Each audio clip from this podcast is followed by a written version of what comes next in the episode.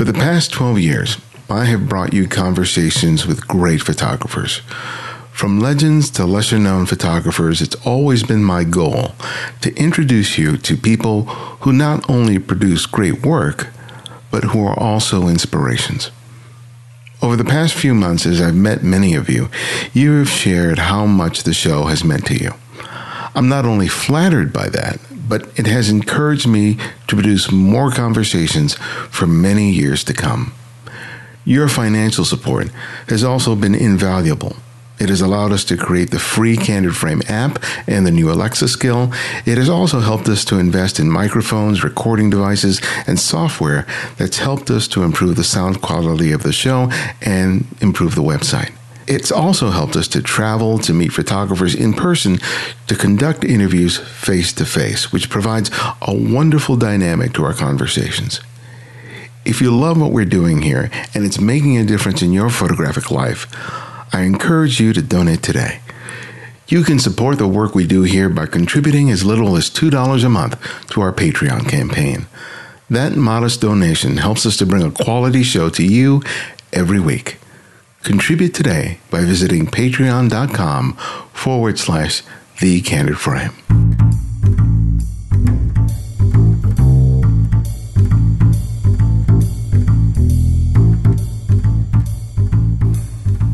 This is Ibarionex, X, and this is The Candid Frame. I've known Rick Sammon for years now, including serving as his editor when I worked for Outdoor Photographer and Digital Photo Pro magazines. I've always appreciated the enthusiasm and the passion that he brings to both photography and photo education. Whether it's through his books, magazine articles, and workshops, he has encouraged countless people to pursue their passion for photography. In his latest book, The Route 66 Photo Road Trip, he created a little something different. Along with his wife Susan, they produced a book that explores the richness of America's Route 66. The book provides valuable information for those who love combining a road trip with photography.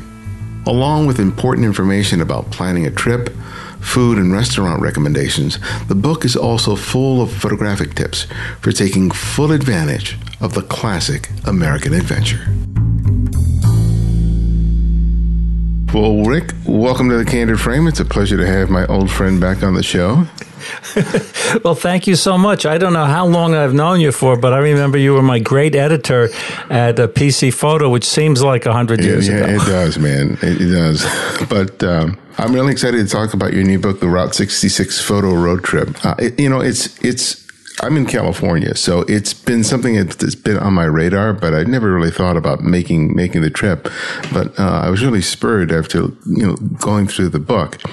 And what's interesting to me about this book, because you've written more books than I have, uh, you've, done, you've done a lot, but this one is being done with your wife. And yes, and I thought that a real good first question for you that a lot of photographers are always asking is like, how do you have a good photo trip with your spouse? What's the secret? Well, I'll tell you, my secret for being married for uh, uh, 38 years mm-hmm. is happy wife, happy life. Good motto, yeah. so so this is a good motto. But what we do is, you know, we basically, and we've been running our business since uh, 1990. You know, our photography business, mm-hmm. the workshops, and all this stuff. So it's a long time. And you know, what we do is uh, we divide responsibilities. So, in other words, in this book, we went into this knowing that I would basically write most of it and do the outline and things like that, mm-hmm. and she would like concentrate on photograph, uh, photographing and writing about the restaurants oh, and some of the places we stayed. So, if we, I think, if you go into a project knowing you know who's going to do what, it's going to avoid uh, conflicts. Now, the only thing is, anyone who has ever worked with me will tell you that time moves faster for me than anyone else. no, it really does. I mean, I'm so impatient. So, you know, I'm like done the book before we even go. Oh my well, God. I'm, exagger- I'm exaggerating, exaggerating a little, but um, but it was it was it is work. It is definitely a lot of work. But uh, so I have a lot of pictures taken with my uh, digital SLRs in there, and she has a lot of pictures taken with her iPhone, mm-hmm. and she process the process these on site. You know, I have to go back to the hotel and process them and things like that. So I think it's a good mix. It could show you that, and we don't identify who took uh, which picture. You know, we do we do have, uh, as you saw, those sections in there, my photo tips and her photo tips. But um, you know, you know the old old expression, which has been around forever: cameras don't take pictures, people yeah. do. So, but how do you how do you? What's your advice for people who are like they have a photographer, but their yep. spouse isn't a photographer? but the photographer is really inspired to take a trip because they want to make photographs. And there's always this sort of tension between them wanting to make photographs and the spouse wanting sort of want to get on and do something right, else. Right. So, you know, you've been married a long time and you've yep. met countless of photographers and photographic widows or widowers, yes, yes. Uh, yep. uh, you know, because there's just as many women who are avid photographers as men these days. So, what is your advice for people who want to take these trips with their significant others, but want to strike a balance between making photographs and then enjoying time with their with their loved one? Well, I think you have to look at it like as, as a whole experience. Yes, we, we did go on Route 66 once to have fun just by ourselves, and the second time to really get more information for the book. So the first time we were just having fun. But my advice would be, you know, think about that. You really do want to make it fun for the other person because if the other person is not having fun, you're not going to have fun, and you're not going to get the best pictures, and, and you're not going to be able to write and do all this other stuff. So I would encourage, you know, either a husband or a wife who has a spouse who uh, is not that interested in photography, get them into iPhone photography. You know, get them. The first time we went, Susan took a couple of pictures. The second time we went, she took thousands of pictures and processed them on site. Mm. So, and then we would we would share that. So we we really got we made it more of a, of like a, a, a, travel log. You know, this is not really a how to photo book. It has f- some photo tips in there, but what we're doing is we're experiencing it together. And I think uh, the experience and the fun we had comes through because although we we take ourselves seriously.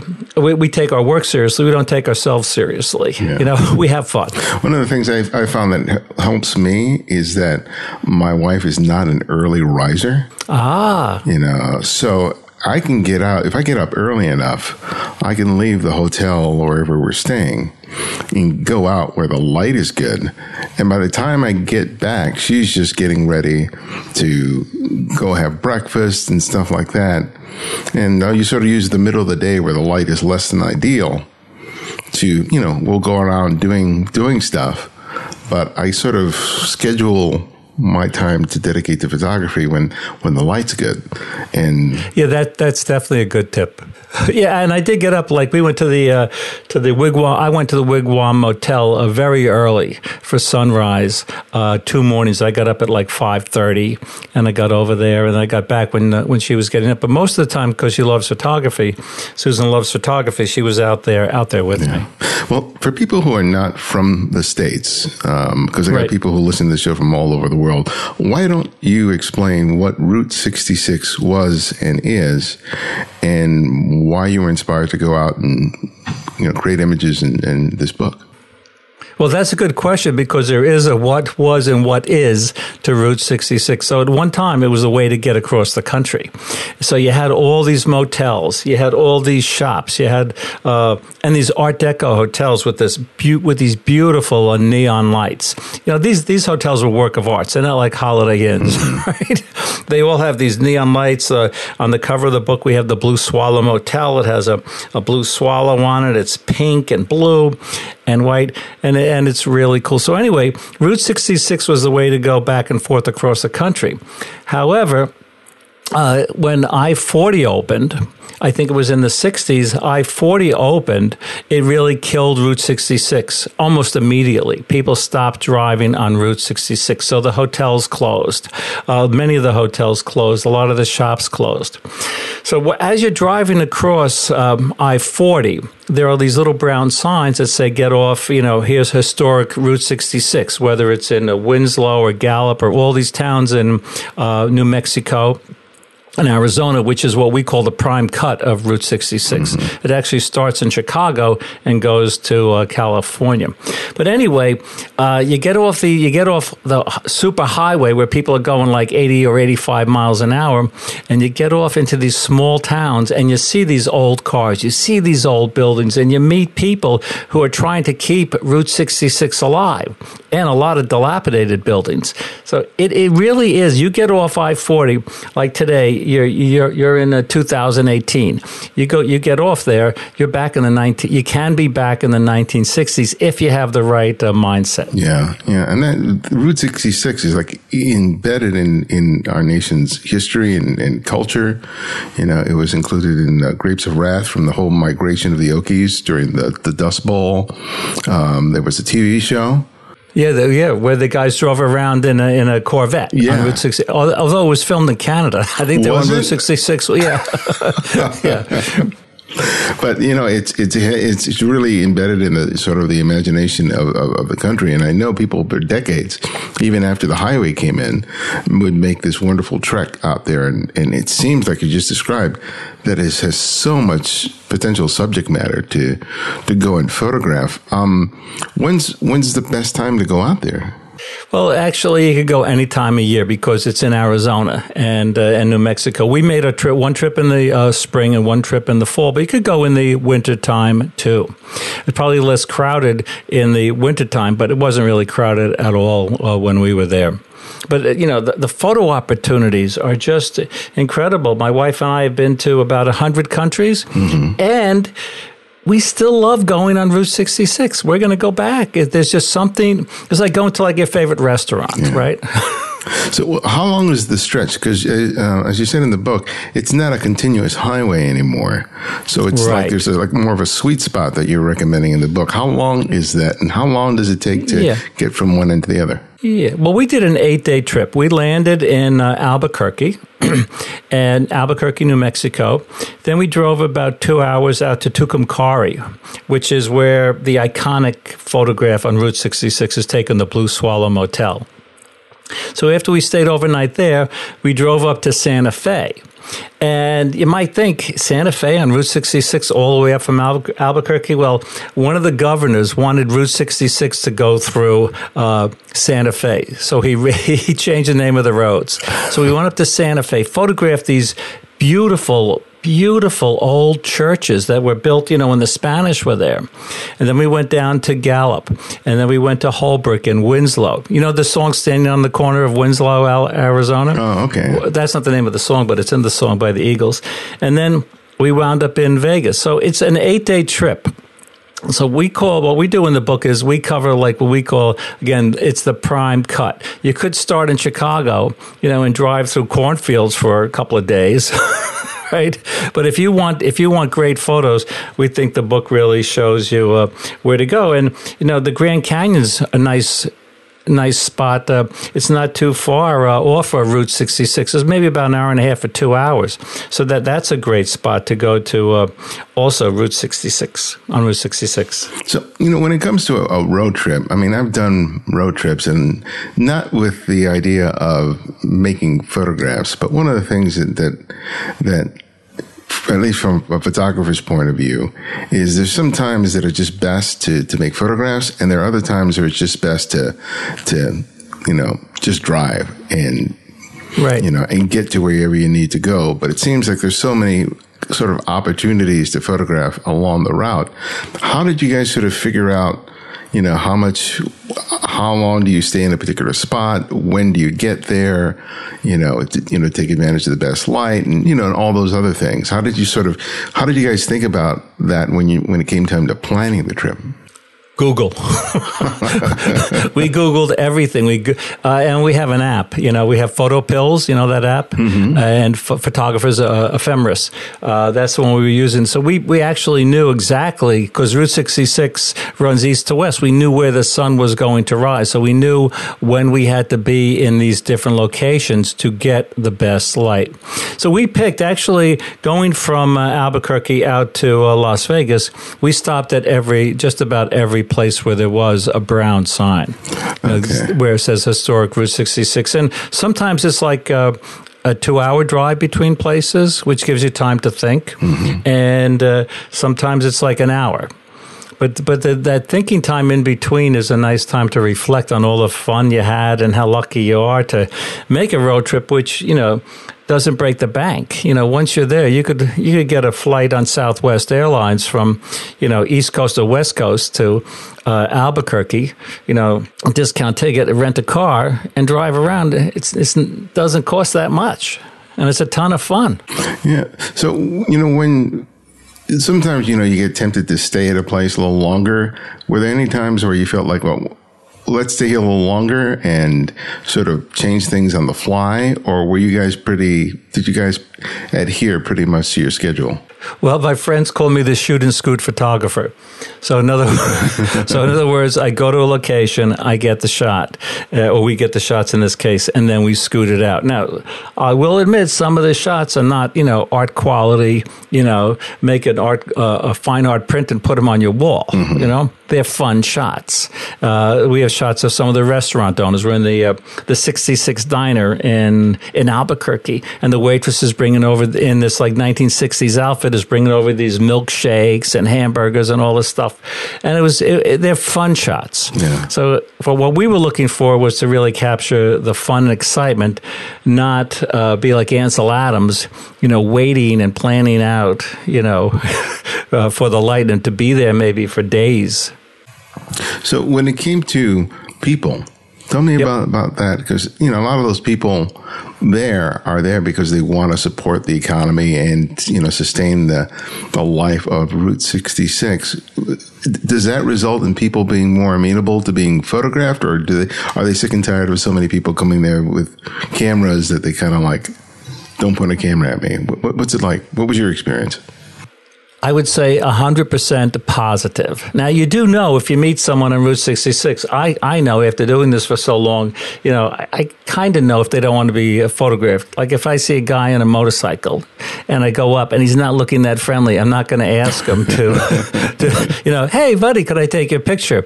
But I did find motorcycle guys that were great and, and friendly. But what I do is I always promise to send a picture. My wife and I, and what I do, like if I'm if I want to photograph a young waitress in um, in the 66 diner who's in the book, right? Mm-hmm. What I say is my wife and I would love to, you know, have have a picture of you. Just not I would like to have a picture of you. So that two people, you know, husband and wife team want to photograph someone makes it a little uh, more acceptable, I think, to the person.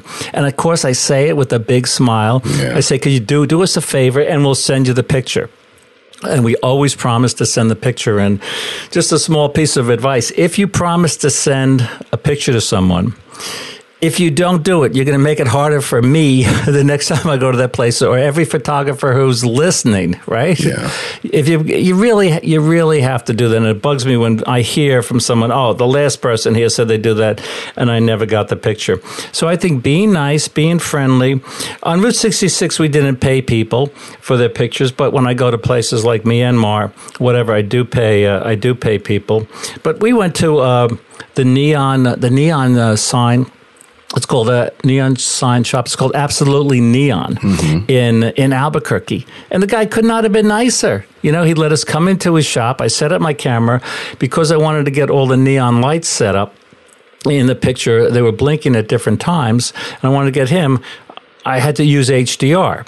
So I asked him to stand still, and I took like seven pictures, and it came out, and he was very patient. Uh, we met the angel of uh, Route 66, the person to whom we uh, we dedicate the book to. He's actually founded the uh, historic Route 66 uh, Association, Angel del God del Gaudio. I think that's how he pronounces his last name. But anyway, he founded this. This is a great story. I think we had met him uh, on the previous trip a few years before. Mm. So I, we go into his shop, and I say to his daughter, I say, Where's Angel? Oh, he's home sleeping. I said, Oh, man, I'm sorry I missed him. She calls him up. The guy's 92 years old, wakes up and rides his bicycle to see us on Route Oh, 66. wow. I mean, 92.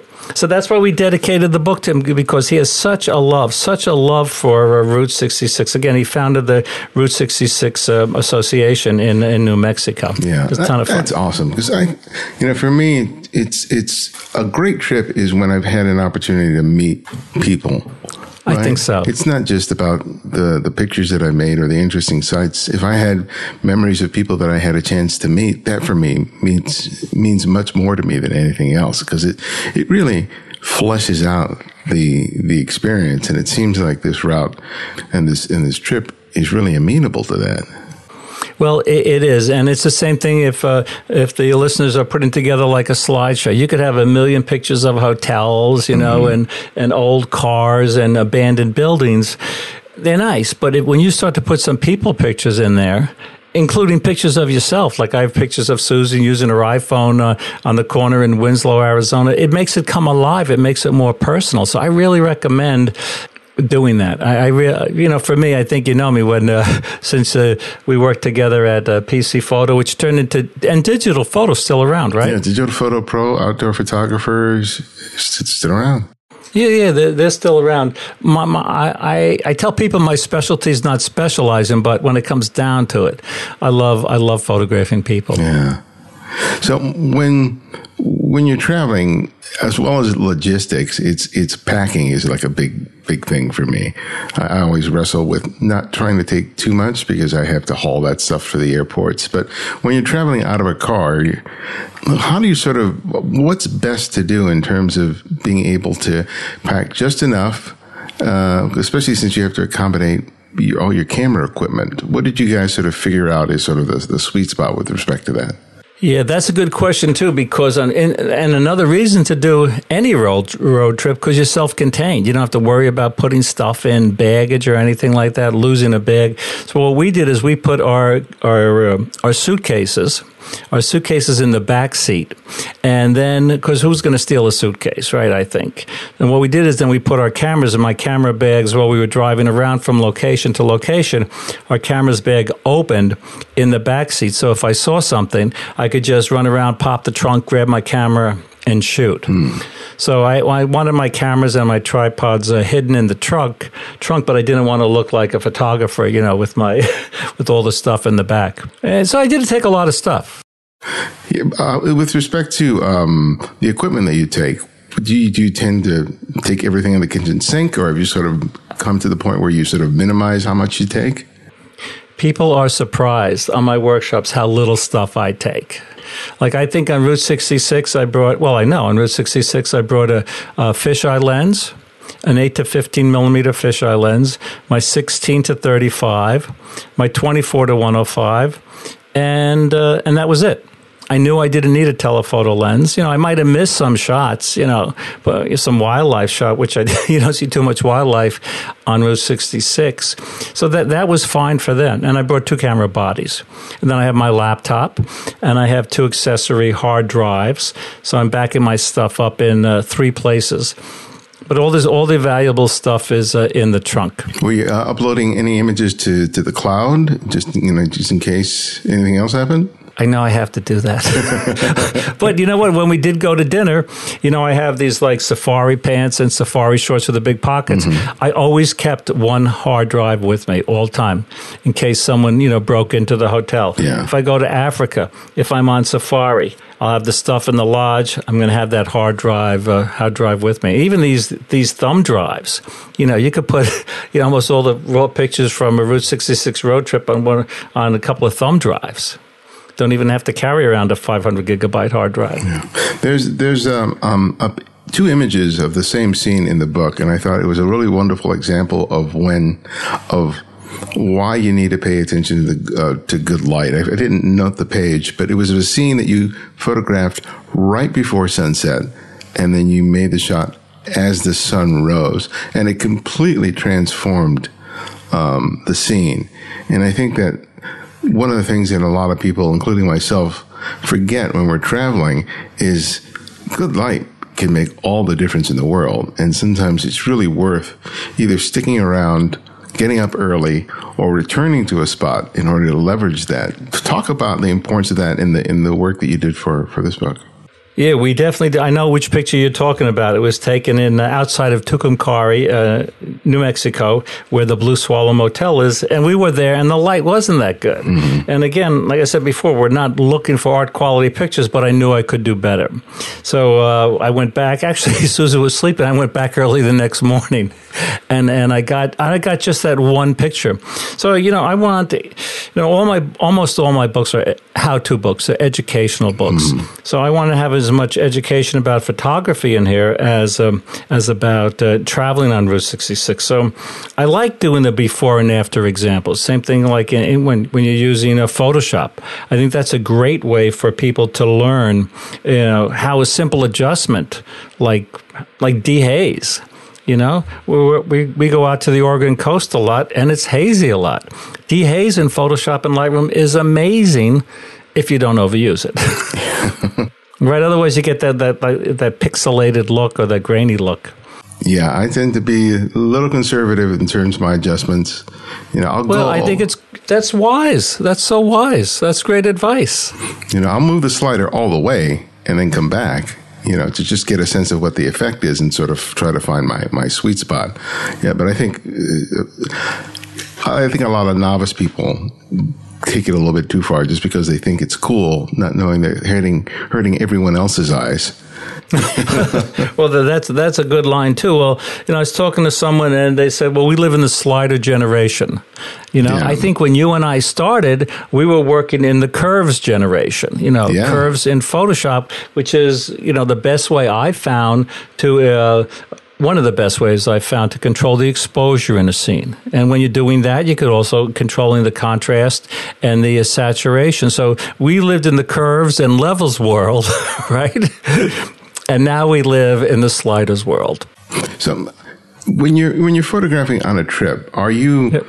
uh, assessing what you're doing during the trip, or do you sort of wait until you get back home to start going through to the images and, and, and culling them? Well, on a trip like this, we knew what we needed. So we we had basically an outline in our in our mind at least. Okay. You know, we needed in each uh, in each location we needed a hotel, we needed people, we needed a church, we needed an old building, and and we needed detailed information because we don't want to say if you're looking at a building and the sun rises at the left and it rises at the right, you're going to get someone. Uh, giving you a review on Amazon.com saying, you know, they, they were they were looking in the wrong direction. So, you know, accuracy. You know, well, you know the expression. Uh, if you want to become an expert on something, write a book about it. it's it's funny, but it's true. Yeah. It's, it's funny, but it's true. So yeah, we we had an idea, but on a lot of our trips, um, we like uh, you go to Africa and you just hope for the best because you just don't know what you're going to get. You know, in this in this case, you were you know you were intentionally creating photographs for illustrations in the book. But do you think like having um, an idea of what kinds of images you want to get, like like the equivalent of a shot uh, shot list, is helpful to people when they're traveling to some place that they've not been to before or kind of unfamiliar with. Absolutely. You know, I review portfolios on, online. I'm sure you review portfolios mm-hmm. on your, at the end of your workshops or whatever. And sometimes someone came back from India and they had the most gorgeous headshots I've seen. They had a thousand gorgeous headshots. They could have been taken, you know, in little India, you know, someplace else. They weren't environmental type portraits. So I really couldn't tell where they were taken. They didn't have any landscapes. They didn't have any, you know, night scenes. They didn't have any inside low light scenes. They were all just portraits. So I think having a shot list or at least thinking about the different type of shots that we can get uh, really helps us. And then just be open, you know, if the weather's really bad, you know, be open to that. If you want to get a, like up in Iceland, mm-hmm. people go to Iceland to get beautiful pictures of the blue ice, you know, in the glacial lagoon. But it may not be great weather, so you embrace that. And speaking of Iceland, there's a great expression. Have you been there? No, not yet. Well, for our listeners who have been there, for your listeners who have been there, uh, they'll they'll relate to this expression. If you think the weather's bad in, bad in Iceland, wait 10 minutes, it'll get worse. we were there. We were there. We were there. It was so windy. We went to a restaurant and the wind picked up, and we couldn't get a cab because the cabs weren't going out because the doors would blow off. Oh my God! It can be bad. It can be really windy. Yeah. You know, you've traveled all over the place. Um, you know, as a photographer, as a workshop leader, as a writer. What would you say are some of the biggest mistakes you've ever made in terms of traveling? Some of the biggest mistakes I made when traveling. Well, uh, I was in Antarctica on a cruise ship on a Russian icebreaker about 10 years ago. Now, you've heard of viruses breaking out on cruise ships, Yeah, right? Well, the key to not getting a virus is to wash your hands all the time and to use that disinfectant. And they have, and on this Russian Russian cruise ship, they didn't have the disinfectant like when you went into the restaurant, went out of the restaurants, and things were served on a buffet line. So if one person has a virus on the ship, you know, Yeah. they're going to uh, give it to everyone. Well, on this Russian icebreaker uh, of 80 people, about 60 people, including myself, got the Norwalk virus, which is a fate worse than death, almost worse than death. I'm on the phone calling my wife, telling her where the will is. I thought I was going to die. Oh my God. I really did. So, not washing my hands, as simple as that sounds, as simple as that sounds, sounds like, uh, I mean, that was a big mistake. So, if you go on a cruise ship, definitely. we, we, I was so sick, they locked us in our rooms. They didn't really lock us, but they quarantined us. They said, you can't go out of your rooms because they didn't want it to spread anywhere. So, that was one mistake. Another mistake made very, very early on, this was about 20 years. We were in um, Varanasi in India and we're with the guide. We're going around at night, and they had all these cremations going on along the on the mm-hmm. on the Ganges River, and I it just it it looked beautiful, and it is a beautiful thing, right? It's a nice ceremony. So I said to the guide, I said, "Is it okay if I take a picture?" So I raised my camera. And in about a second, about 15 or 20 guys were around me and my wife yelling at us, saying we shouldn't take a picture. So that was, that was a, a bad mistake. Um, I don't really think I've made too many mistakes because I really try not to take chances. I try, well, I was scuba diving. The first time I went scuba diving in Belize, I ran out of air at 130 feet. Oh, So if it had not been for this guy Jim Rose, I definitely wouldn't be on your podcast. no, I I mean he came over, we buddy breathed to the surface, but uh, I don't think I've made too many other big mistakes other than almost killing myself scuba diving. so what's what's the essential bit of kit besides you know your, obviously your cameras? It's essential whenever you travel, regardless where you Right. go. Uh, what else do I take? What's Well, essential for you? I mean, what's the you know what's the one or two things that you feel like uh, if I go on a trip, I have to have this thing or this information or Yep. what resource is invaluable to you? Well, it's a combo. It's my iPhone and my headphones. Because, I mean, I've been on so many planes with screaming babies, you know, and uh, and you're just people talking. You know, I get on the plane, I want I want to just be quiet. I want to go to sleep. So having those headphones is uh, is really really important. And dressing comfortably on the plane, you know, I think is if you're going to be sleeping. We went from New York to. Um, Hong Kong last year. I think it was either 14 or 16 hours. So you want to dress comfortably for sure because you don't want to be sleeping in that seat in uncomfortable pants or a, or a starched shirt. How you? get- I went to South Africa last last year, and the jet Oh, cool. lag kicked my ass. Um, Yes. so, how, what's what's your remedy for for jet lag? Well, the remedy. Basically, it does say I, I could I appreciate and relate to like how many days did it take you to get over it? Like a week I, or more? I, I was only there a week, so the entire week I was I was jet lagged Yeah. the entire time. I know, I know. So what I do is I try to go if I have a like uh if we're doing a workshop or if I'm going for an assignment, I'll get there like a day or two early so I can sleep. You know, I you know, especially if you're doing a workshop, you don't want to be falling asleep while you're talking about the uh, you know the exposure triangle or, or, or whatever which is you know the aperture the iso and the, and the shutter speed so i get there two or three days earlier uh, my wife she doesn't drink at all on the plane So, uh, and she just goes into the zone. It doesn't seem to affect her as much. I'll have a glass of wine every once in a while. But I used to take Ambien, mm-hmm. which is a, a sleeping pill but it's not really that good for you and you can wake up in a fog. So right now I take a Valium just to calm me down so I could uh, fall asleep. And then I listen to music, but you have to give your your yourself some time because I I can relate hundred percent to what you're saying about how bad jet lag is. I find it worse when I'm coming home because I'm going someplace. I'm so excited. I get home, okay, you know, I got to you know download my images, all this other stuff, and you know get back to the the usual stuff. Your wife is a photographer like like you, and and she certainly has a different eye and a different approach to photography. What have you learned from spending time with her and photographing alongside her because I know that you teach a lot, but yep. I'm sure that you know she's sort of rubbed off on you in a variety of ways. What in what ways are that? Well, a she's teaching iPhone classes now locally, oh, okay. and people people are loving them. But I would say the main thing I learned from her is to put people in the pictures. I mean, I, we used to scuba dive for 20 years. That's all we did. And if uh, someone would swim into the picture, ah, I would like, you, would hear me curse through the, through the regulator. Really? Okay. Right? but you know, eh, so that I really learned that from her how important it is. And if you're on Instagram, you know these people who have mega followings on Instagram, they'll have a picture, uh, they'll have a beautiful scene, and the the person in the picture might take up you know three percent or five percent of the picture, and it's a stunning picture, mm-hmm. right?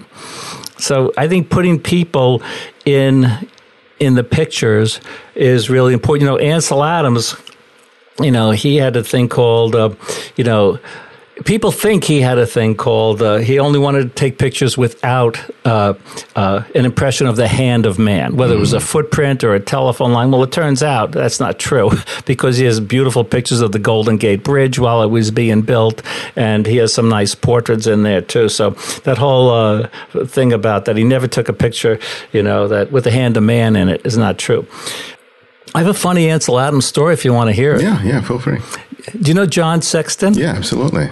Okay, John Sexton, one of Ansel Adams' assistants, an amazing black and white photographer. He has beautiful books out there on trees. He actually talks to the trees, and he says this in his lectures where I was at to get a, you know, to get in uh, contact with the trees. But he has this great Ansel Adams story. I think it's great. So I'm teaching this workshop with him, and he's. Um, sharing all these Ansel Adams stories. So here's one of the stories. So back in the 70s, when Ansel Adams was getting famous, before there were computers, someone on the East Coast writes Ansel Adams a letter on the on the West Coast. And he's unhappy with Ansel Adams. So this is what John Sexton is saying. Mm-hmm. Now, listeners can't see your your uh, expression there, but your, your your expression said, "How could anyone be unhappy with Ansel Adams?" Right? Right. So this is what the letter says. Dear Mr. Adams, you know, I have I have your books and I'm sure you've read his, his books, the negative and the print, mm-hmm, right? Yeah. And they're still valid today, even though they have nothing to do with digital. So he says, Dear Mr. Adams, I have your uh, books.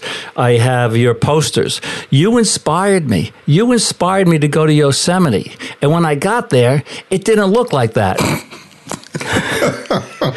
So it's a funny story, but it doesn't look like that, right?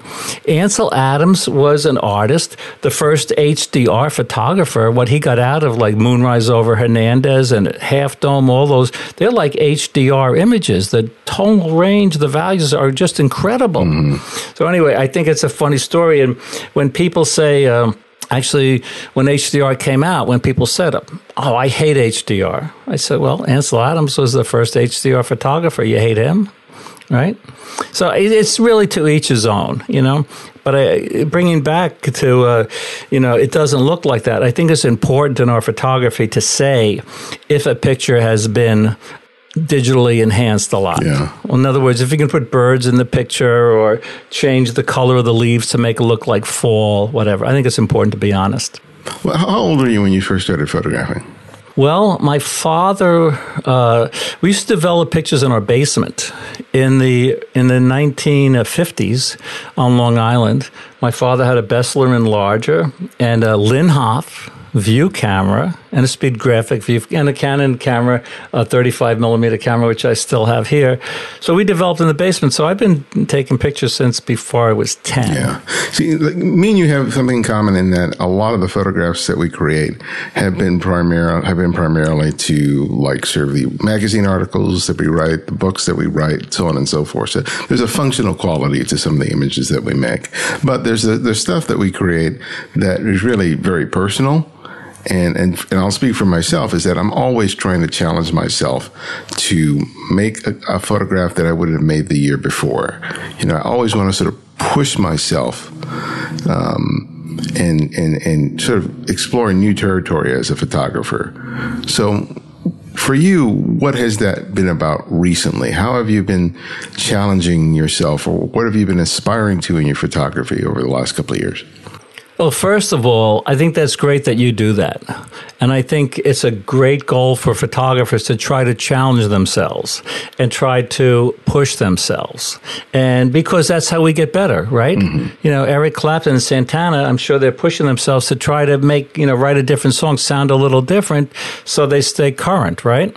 The downside of that is I was on a trip recently with a guy and he had just some won some awards and he was so focused on getting a better picture. He was so focused i mean really focused on getting to get a picture and beating himself it ruined it for him and actually ruined it for a lot of the other people on the trip so I think it's good to challenge yourself, but don't put so much pressure on yourself that, you know, you're going to, you know, just ruin ruin the experience. So anyway, I'm really glad you do, and I do that. But I think what I would like to get better at is is processing. Someone came up to me recently and said at a talk, I said, uh, she said, I'm bored with my landscape pictures. Well, if you, I said, did you ever do black and white? She said, no. I said, that could awaken the artist within you. I said, use, you know, if you use Lightroom, great. You use uh, ON1 software or Nik or whatever. Play with just the different filters the red, the green, the blue, the orange, the yellow, and see how those different filters can change the mood of the scene. Play around in contrast with contrast because in black and white, as you know, uh, contrast is king. So I said, play around, and that that could change it, uh, change everything. Like you could play acoustic guitar and be bored playing acoustic guitar. Get an electric guitar and get like a little synthesizer for ninety nine bucks that makes every sound in the world, and you might like playing guitar again. Yeah. So, well, speaking of black and white, which, what's your preferred uh, method for converting uh, color image to black and white right now? Yeah, I still like uh, the Nik stuff. How about you? Yeah, I just I just purchased the uh, DxO versions this past week because uh, yep. I wanted to support their you know their their purchase of the Nik uh, the Nik software, and I'm hoping that they you know stick around and improve it. Um, yes, improve, I think, and some new stuff, right? Yeah, yeah, yeah. So I was just like, and it's inexpensive. I mean, Google gave it for free, well, free for a while, but they really didn't do much with any, any of it. So uh, I've always enjoyed that. I mean, I've used Lightroom for a long time in order to make conversions, but man, the level of control that the Nik software provides is is unmatched with anything else that I've ever tried. Oh, I agree with you. The uh, well, they have all those plugins. They have, they have all the presets on the left of Nik Silver Efex Pro, and those control points. and the control points, right? Uh, that's that's amazing. So you pick a preset that you like, like fine art or full structure, and then you do a control point on the main subject. You can make that subject. You can make a print not really look 3D, but you can make the subject really stand out. Mm-hmm. So, what's your next trip? Do you have one planned? Yeah, I think I'm going to go uh, to New York City and find a voice coach so I can sound as cool as you.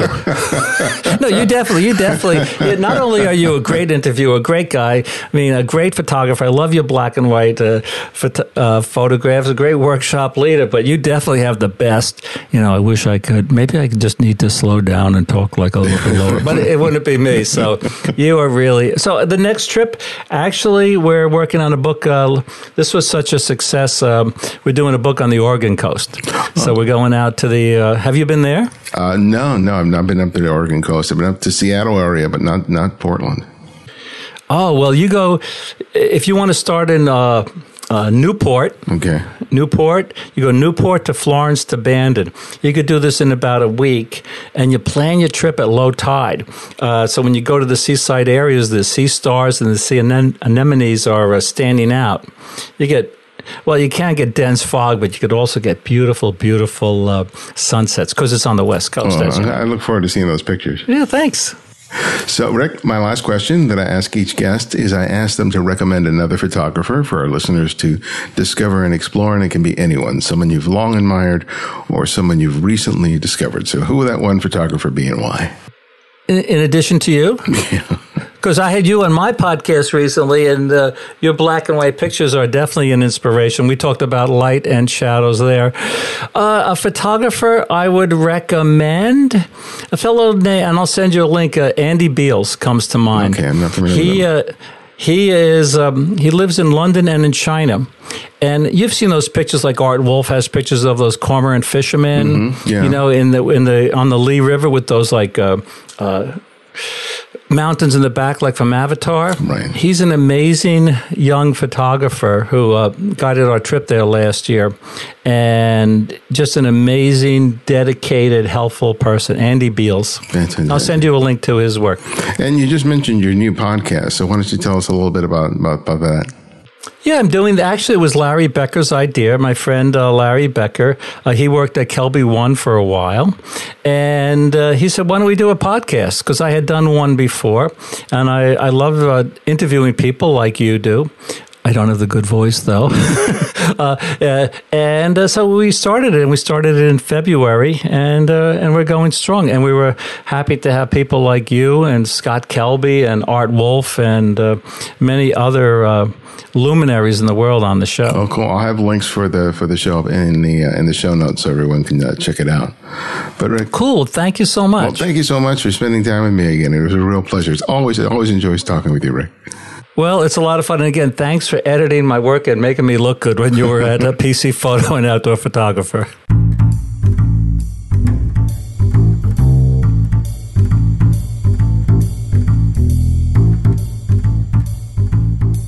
Thanks to Rick for spending time with us. To find out more about Rick and his work, visit ricksammon.com. And if you pre order his book on Amazon, please use our affiliate link, as we receive a little bit of that to help support the show. And you can show your support of the Candid Frame by writing a review in the iTunes Store. As people search for podcasts to listen to, these reviews lead people to listen to us for the very first time, and that makes all the difference. So if you haven't already, please take the time to do that today. You can also support the show by making a monthly contribution through Patreon. And for as little as $2 a month, you can help us to not only meet the cost of production, but allow us to improve our podcast, YouTube channel, and website. Or if you just want to make a one time contribution, you can do so via PayPal. You'll find links for both on the Candid Frame website or the show notes. To access our complete archive of interviews, download the free Candid Frame app, available for both Apple iOS and Android.